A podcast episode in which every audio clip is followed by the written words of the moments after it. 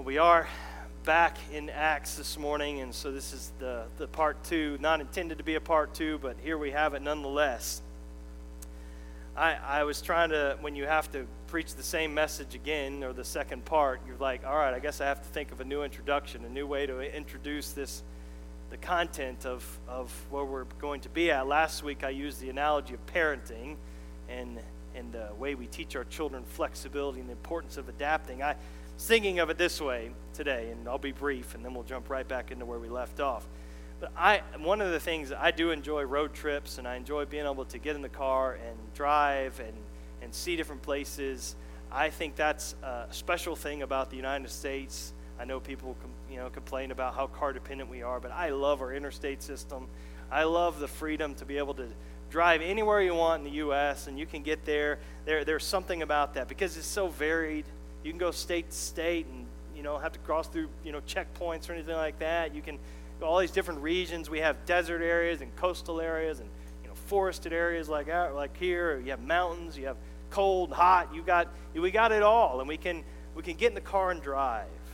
We have dense urban areas. We have you know very remote rural areas. We have different know, subcultures within the U.S. and different accents that you hear in different parts of the country, different foods and, and regional foods and different architecture depending on where you are in the States. The U.S. is, is just not bland, it's not monochromatic.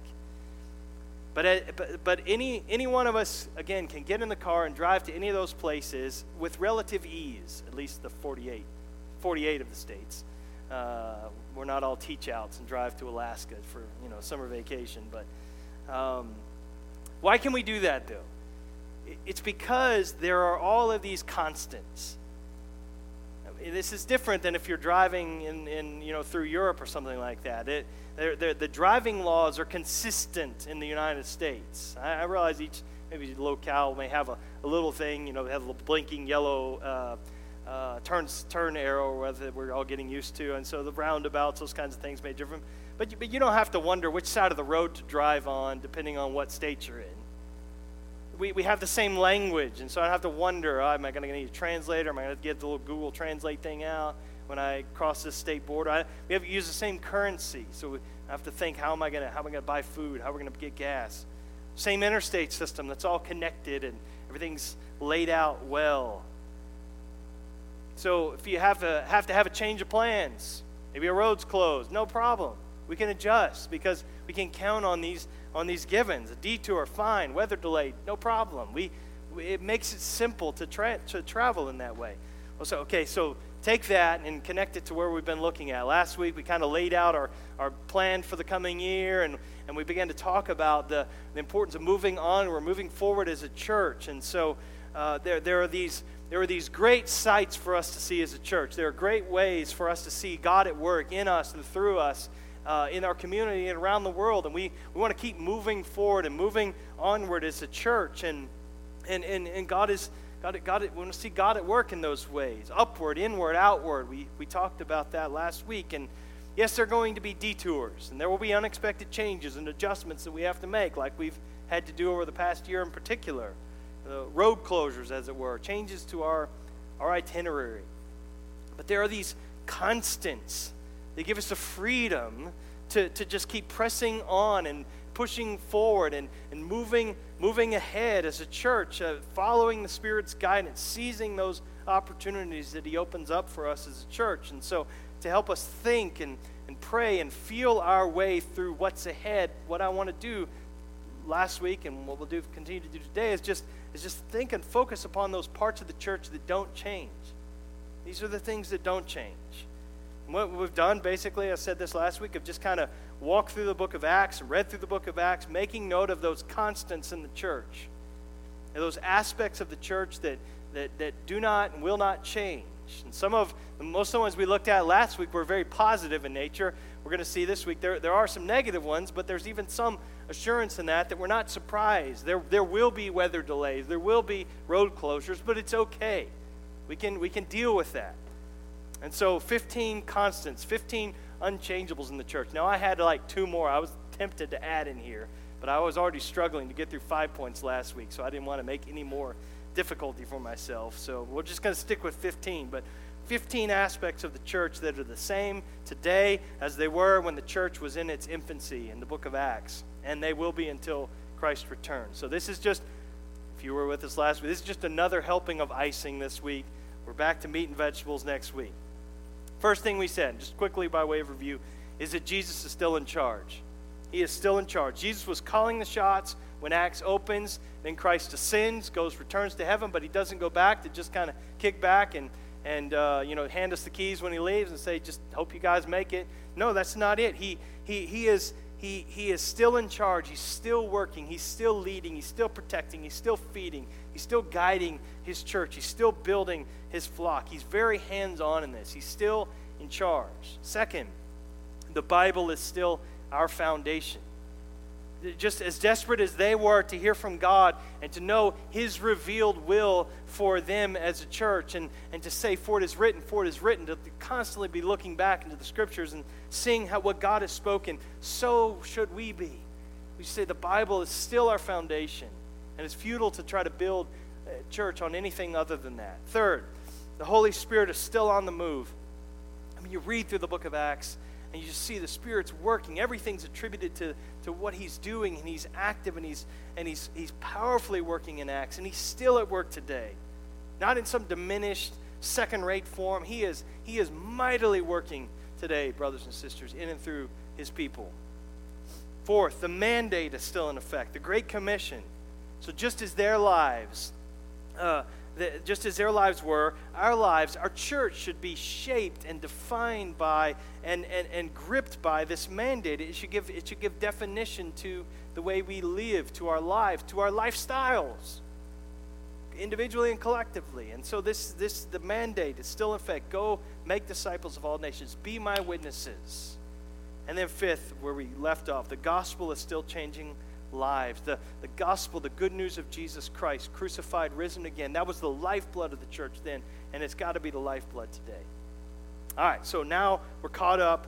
We pick up with number six here, the sixth constant. And it's this, is that prayer is still powerful. Now, this will be quick because Eric dealt with this a couple weeks ago and did so wonderfully. And so I, we'll, we'll be brief here. But as the church as you, as you look through Acts, as the church moves forward and, and engages in God's mission and the, and the gospel's progress, it does so with this fervent, oftentimes tear soaked prayer. They're, they're, they're going to the Lord, they're praying. Whenever the church gathers, they pray. Whenever there are decisions to make, they, they pray. They, they pray for boldness because they're scared in the face of opposition. We find them praying for persecuted brothers and sisters. And just Acts 12 5. Peter was kept in prison, but earnest prayer for him was made, by, made to God by the church. And we find Peter is rescued. The Lord does deliver him. In response to their praying, Peter goes to see them. What does he find? Verse 12 Many were gathered together and were praying. I mean, this is just the normal behavior of the early church. And that they prayed for workers that are sent out, they prayed for those who are left behind and, and still living on mission where they are. We see this in Acts 20 and 21. So they had this, this wartime mindset that, that brought them to their knees, crying out to the Lord, Help, help, we need you, we need you, we need you. This, this task is too great for us. We cannot do it on our own. We need you. So, neediness, listen, that's another thing that hasn't changed, is neediness. It's not like they were needy in the early church. We're okay now. We're, we've got everything kind of figured out. No. So, so prayer, the place of prayer in the life of the church shouldn't change either. We need to consistently say, Lord, help, help, help, help. It's true for believers individually, that's true for us corporately. Uh, listen, we're going to, uh, an expression of this and of, of, an application of this is we're going to start having Sunday night prayer meetings uh, twice a month. And so starting February 14th, what a way to celebrate Valentine's Day and come here, wear pink and red, whatever you want to wear. But, uh, but we're gonna we're gonna start having Sunday night prayer meetings through the spring, at least. And so 6 p.m.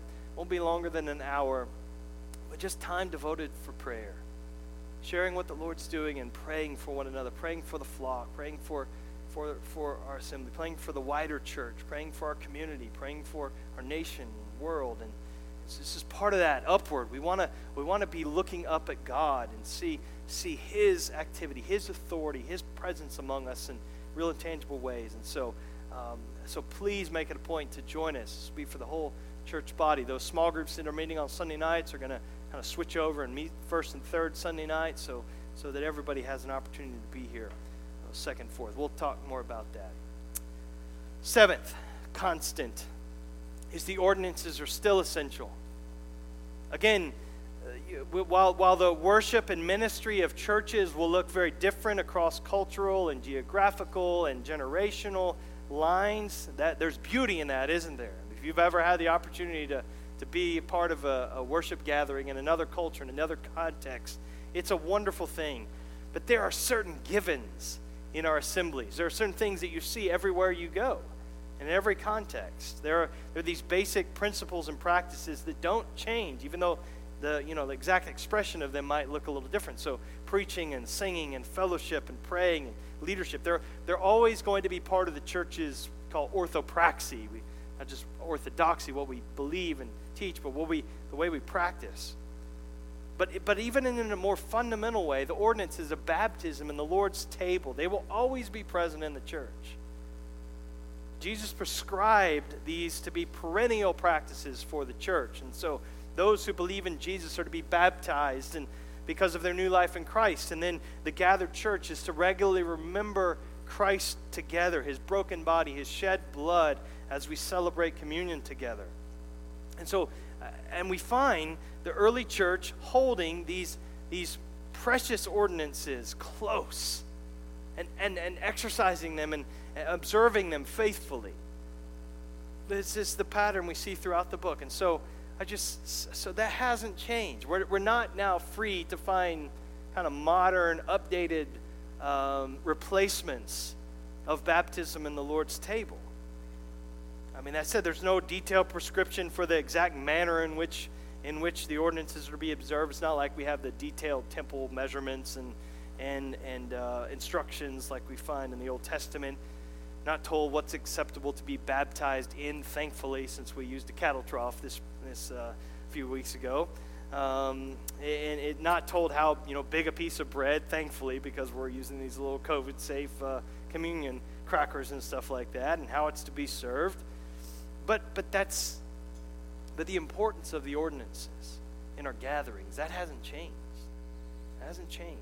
And this got to be got to be front and center. The preaching and the ministry of the word and, and these ordinances.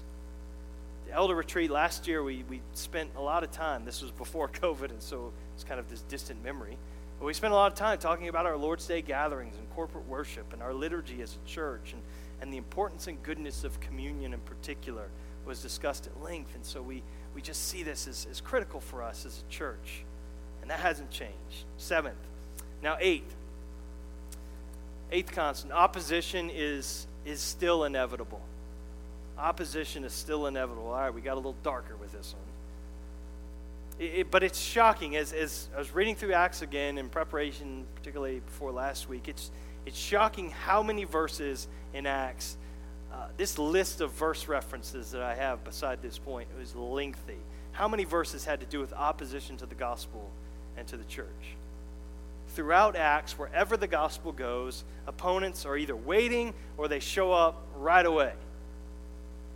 Persecution of the church is just a given.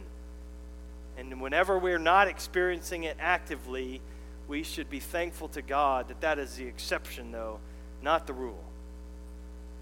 It's, it's, it starts as soon as the gospel take root, right in Acts 4, and it never lets up. Sometimes it's delayed, but it's never done. It's never gone. Sometimes the preaching of the gospel in Acts is received with this interest and enthusiasm, and they're welcome, but then it turns to violent opposition quickly. Sometimes it comes from organized religion, sometimes from civil government, sometimes from businesses, sometimes from just kind of random individuals. Sometimes it's physical, there's beatings and acts, imprisonments and stonings. Sometimes it's verbal, threats and mockery. Sometimes it's spiritual, there's demonic opposition. Sometimes it's very organized and sanctioned by religious or civil authority. Sometimes it's just reactionary and ca- carried out kind of by lone wolf uh, persecutors.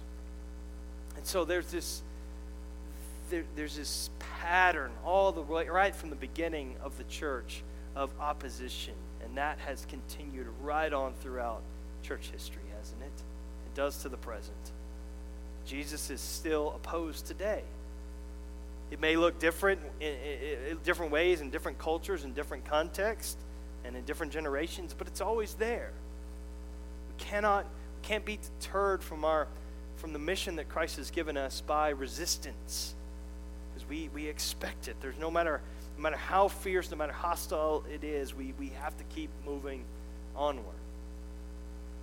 You know, I think we, we face the likelihood of increased opposition. We've enjoyed a season as, as within this nation, the church has, of, of relative you know, support and, and not a lot of antagonism. I, I don't mean to say this with fear and be a prophet of doom by any means, but we, we shouldn't be surprised if things become more difficult. First Peter, just read that letter. It's uh, we have a dear brother that in another local church here is preaching through First Peter, and I think he called it a letter for the times, and it really is. Is that we don't meet we don't meet this opposition with fear or with shock. We we are a misunderstood minority. We always have been, always will be, and we should expect to face hostility. And yet Peter says, yet we live with hope, living hope in the midst of a hostile world. That's so opposition, it's unavoidable. Ninth, sin still plagues us sin still plagues us. There isn't just opposition from without. No, there's decay from within. We will, we will deal with, there, there's that potential. The church is never immune to sin and its awful effects in the, in, in the body. And so the, the, the sin has always, has always been a problem in the church and will always be a problem in the church until Christ comes back. Throughout Acts, we, we see the warts of the church. And so he's starting it with famously with Ananias and Sapphira. They're right there in Acts chapter 5, and greed and lying. It just goes on and on and on. I'm not going to count all of these, but the, the, the, the sins of the world, we often say, so often become the sins of the church. We're not immune from that potential.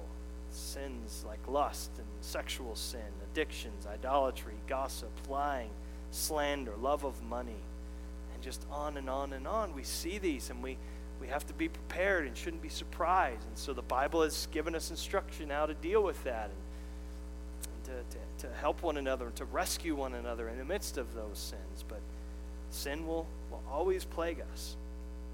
Some of those sins are relational sins, which brings us to the 10th constant. And it's that conflicts still threaten us. Conflicts still threaten us. They threaten the gospel's progress. You, get to chapter 15 of Acts, and you have the Jerusalem Council. The Jerusalem Council. This was all related to the inclusion of the Gentiles in these churches. We're, predominantly Jewish. And so there was much debate, verse 7 says, much debate about the practice and the theology of including Gentiles into congregations. And so this, this threatened, it threatened to derail, derail what God was doing. It looked like that from, from our perspective. The church looked like it could really come apart over this issue. But then you see, it was resolved. It was resolved. They worked, they worked through this very difficult matter together. You look later in chapter 15. So now, so in earlier, it's it's this big, you know, mega church conference and trying to sort this issue out, in, in this, you know, official council of the church. Then you get to later in the chapter, though, and you have this personal disagreement that, that, that develops between Barnabas and Paul as to the usefulness of a guy named John Mark. You probably know the story. It was, it was such a, the text says, a sharp disagreement that they end up separating, going their different ways. So you have the greatest apostle, Paul, and the son of encouragement, Barnabas, who can't get along who are struggling to work, they can't work this conflict out, essentially. Now, this, this was later resolved, and Paul saw John Mark different, differently, and he said that no, he, he's actually very useful to be. Send him to me, and, and he is. So, so that, that, but that, that, so there was resolution there. But listen, this is the wonderful thing. Thankfully, all of those kinds of conflicts are over, aren't they? We have, we have, we have moved past those kind of petty disputes we've settled issues that, that churches maybe threaten to divide over, right? It's just part of the early church. Well, they were working things out, but we're, we're farther along. No. No, no, no, no. This is this is this will always there will always be conflicts that threaten us. We shouldn't be surprised. We always need to be making every effort, as Paul says, to maintain the unity of the Spirit in the bond of peace. Because there will be disagreements. Because whenever two or more sinners are involved, there will be conflicts. We have to stay at the table and keep working towards peacemaking. Listen, we talked about this a little bit last week, and we were kind of going over our ministry plan for the coming year. I mean, the, the church, I mean, the wider body of Christ is, is more fractured than I can ever remember in my lifetime. I mean, the, again, we talked about those, just the three big ones of, of racial strife, COVID response, and the election have just sent fractures and fault lines through through the church, and we're not exempt from that. And I know we feel that the potential lines of division and and and are deep and they're numerous. So we, we shouldn't be surprised. It's not like okay, we, can't handle this. So the Lord has given us what we need, but but it, it does mean active active peacemaking, actively working. Uh, moving towards one another in love all of those one another commands. This is this is where this is where it meets the road folks. This isn't just hypothetical. It's not it's not just in kind of abstract. No this is real stuff where we where we are patient with one another where the fruit of the spirit manifests itself in gentleness as we're going to talk about today in our lives and we're gentle with one another and we we prefer one another in love and we we make peace with one another we encourage one another we love one another we don't judge one another all these things they show up. So, but again, this is this is a constant. We, we can't be surprised and say, "Man, we have never." We, we've. I'm, I'm saying it's it's more fractured than I've seen in my lifetime, but it's not. I'm not surprised because conflict is inevitable. Eleventh constant: hurting people still need help. Hurting people still need help. I mean, you look through through again Acts. There are all kinds of different needs that arose in the early church. You have new believers who had traveled to Jerusalem to be there at Pentecost, and they stayed. They, they became believers, and they stayed to be taught uh, by the apostles as these new Christians, and they, and they needed help from local believers. They needed food, they needed shelter because they're away from home, and there was no Holiday, Holiday Inn Express to stay at, and you know, just they were reliant upon the hospitality of others. And so there were all kinds of needs as these thousands of people were, were had stayed in, in Jerusalem. You had widows who needed extra help. Maybe some of them were cut off from their families because they trusted in Christ. And the temple was no help to them anymore because of their newfound faith in Jesus. You had famine, you had prisoners, and just on and on and on. You read through Acts, were all kinds of needs physical needs, material needs, and social needs. And, and, and there, there will always be these kinds of needs. There will always be the, those that need help hurting people who need help in the body of Christ. Always new opportunities for ministry to meet those needs. This is, this is why we, it's essential that we see the Christian life as this shared life, that koinonia. We have fellowship with one another. We share life together. Certainly, with what's going on right now with COVID, and there, are, there have been many opportunities to, to help one another. And, and honestly, there, in more ways than you realize, people in our church have been helped because of you've given generously to this congregation, and benevolence funds have been distributed to the deacons and, and other ways. But and I know many of you have shown up and taken meals, and and there's there's a lot more help, honestly, that goes on in this congregation than the formal ways and that, that we're all involved in at a, at a leadership level. I, know you guys show up you help one another, and that's got to increase because there will always be hurting people who need help. That's a given. We need to be prepared. Twelfth constant 12th constant. New frontiers still remain. New frontiers still remain. I mean, Jesus set the, direct, set the trajectory for the church in his statement of the mission in, in Acts 1 8. You will be my witnesses in Jerusalem and in all Judea and Samaria and to the end of the earth. It basically says start in Jerusalem where you're gathered and then go out from there and never stop. Essentially what he's saying. And that's exactly what we see unfold in Acts. You, you, you, many people have done this. You can outline the book of Acts, this is one way, with this geographical progression. But the end of the earth is never reached. Um, it still hasn't been reached. There's still people who've yet to be have that kind of exposure to the gospel and access to the gospel. And so in Acts, the, the apostles, the early church, they, they just kept their foot on the accelerator. They just kept going, always trying to find that next gear. There's got to be another one. Let's go. You see it in Acts chapter 8. The church is scattered throughout Judea and Samaria because of, of persecution by Saul. And what do they do? They, they're scattered and have to flee for their lives. And what do they do? They go out proclaiming, preaching the word, the gospel. Over and over, the new towns and new regions and new travels by land, by sea. They're all over the place. Sometimes they're forced to new places because of persecution. Sometimes it's just a, a, deliberate decision, a choice to go to this place, this new area. Sometimes they're being driven by the Holy Spirit. Listen, that, that hasn't changed the need. There are new frontiers that remain. We, we have to keep our foot on the gas. We have to keep leaning forward, onward, into new frontiers, never getting too comfortable with, with staying put, always going, always sending, always supporting, always always raising up new workers, always praying, always plotting.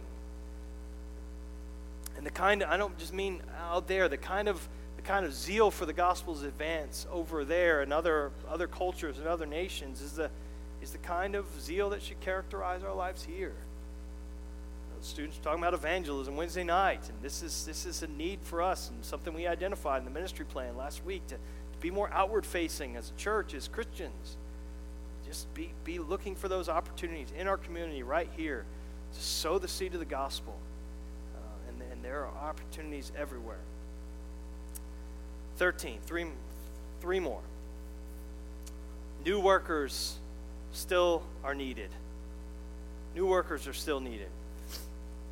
Now, we think of people in Acts, we tend to think of the, the lead cast members. If there, if there was a if it was a musical, they would be the ones with their pictures on the cast board, the big headshots. Uh, we think Peter and John and Stephen and Paul and Barnabas, those, those names. They're the ones who saw the gospel action, right? But they're, listen, I, was surprised reading through this again how many names, how many people, names that I will struggle to pronounce as I'm going to read them to you in just a moment. Uh, they, these are not the ones that people name their kids after, not because they're not worthy of it, but just because they're not the, the, the big hitters. There are so many Matthias, Prochorus, Timon, Parmenas, Nicholas, Simon, Agabus, Simeon, Lucius, Manaen, Timothy, Lydia, Dionysius, Damaris, Sopater, Aristarchus, Secundus, Gaius, Tychicus, Trophimus, and others. The ones I really didn't want to pronounce. So, some people are saved and they just burst onto the scene and in this, in this flash, and then the Lord takes them out. We see this. Others are, again, others are serve the Lord for a while, then they're persecuted and they're maybe taken out by death or imprisonment, and we don't know anything else about them. There are all kinds of people, and, and the ones that are named are just a small representation of, of all of these thousands of souls that we read about coming to faith in Christ. Day by day, people were trusting in Christ and were ministering. Listen, people, people come, people go.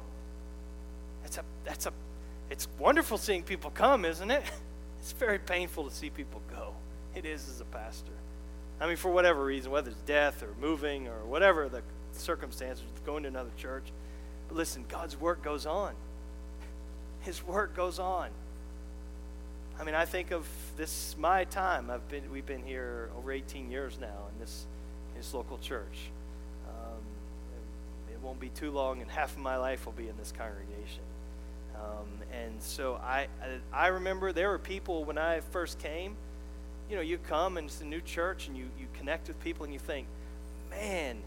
These people are right in the middle of ministry and service. They're going to always be here. You just see them as this fixture, like this constant. And as long as I'm here, they'll be here. But then the Lord in His providence, He moves people along and they get a job change or they get sick and die and just things happen. There's fallout. Sin enters in. Things crumble. Listen, God, God's brought others along, though, that I never would have expected. Didn't see coming. And new believers and people that have moved in here. And many of you are falling in that category. And some people move in, people move out. There's babies that are born. There's dear brothers and sisters who die. Ministry leaders change. Staff changes, all these kinds of things. But the, there's this constancy.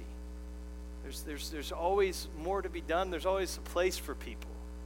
There's always every every Christian, every member of the church, every part, every person in this room, everybody watching online. There's a, there's a, there's opportunities for service. There's a place for you where your gifts can be used. That's my segue into 1 Corinthians next week. I mean, we're going to be talking about spiritual gifts after we talk about head coverings.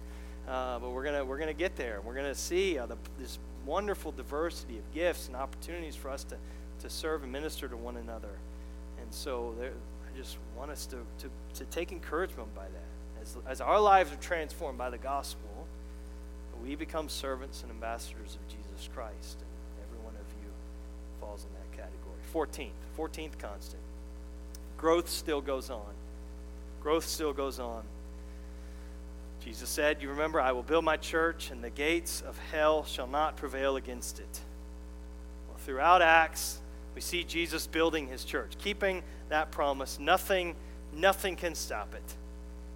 You get from an, from an unbelieving Pharisee named Gamaliel in, in Acts chapter 5, we, we see this reality very crystal clear and through his word. So he's, he's trying to bring calm and bring order to a group of people that, that's all flustered and they're ready to wipe the church off the face of the planet. And, and, and he says to this group, he says, if this plan or this undertaking is from man, it will fail. But if it is from God, you will not be able to overthrow them. You might even be found opposing God.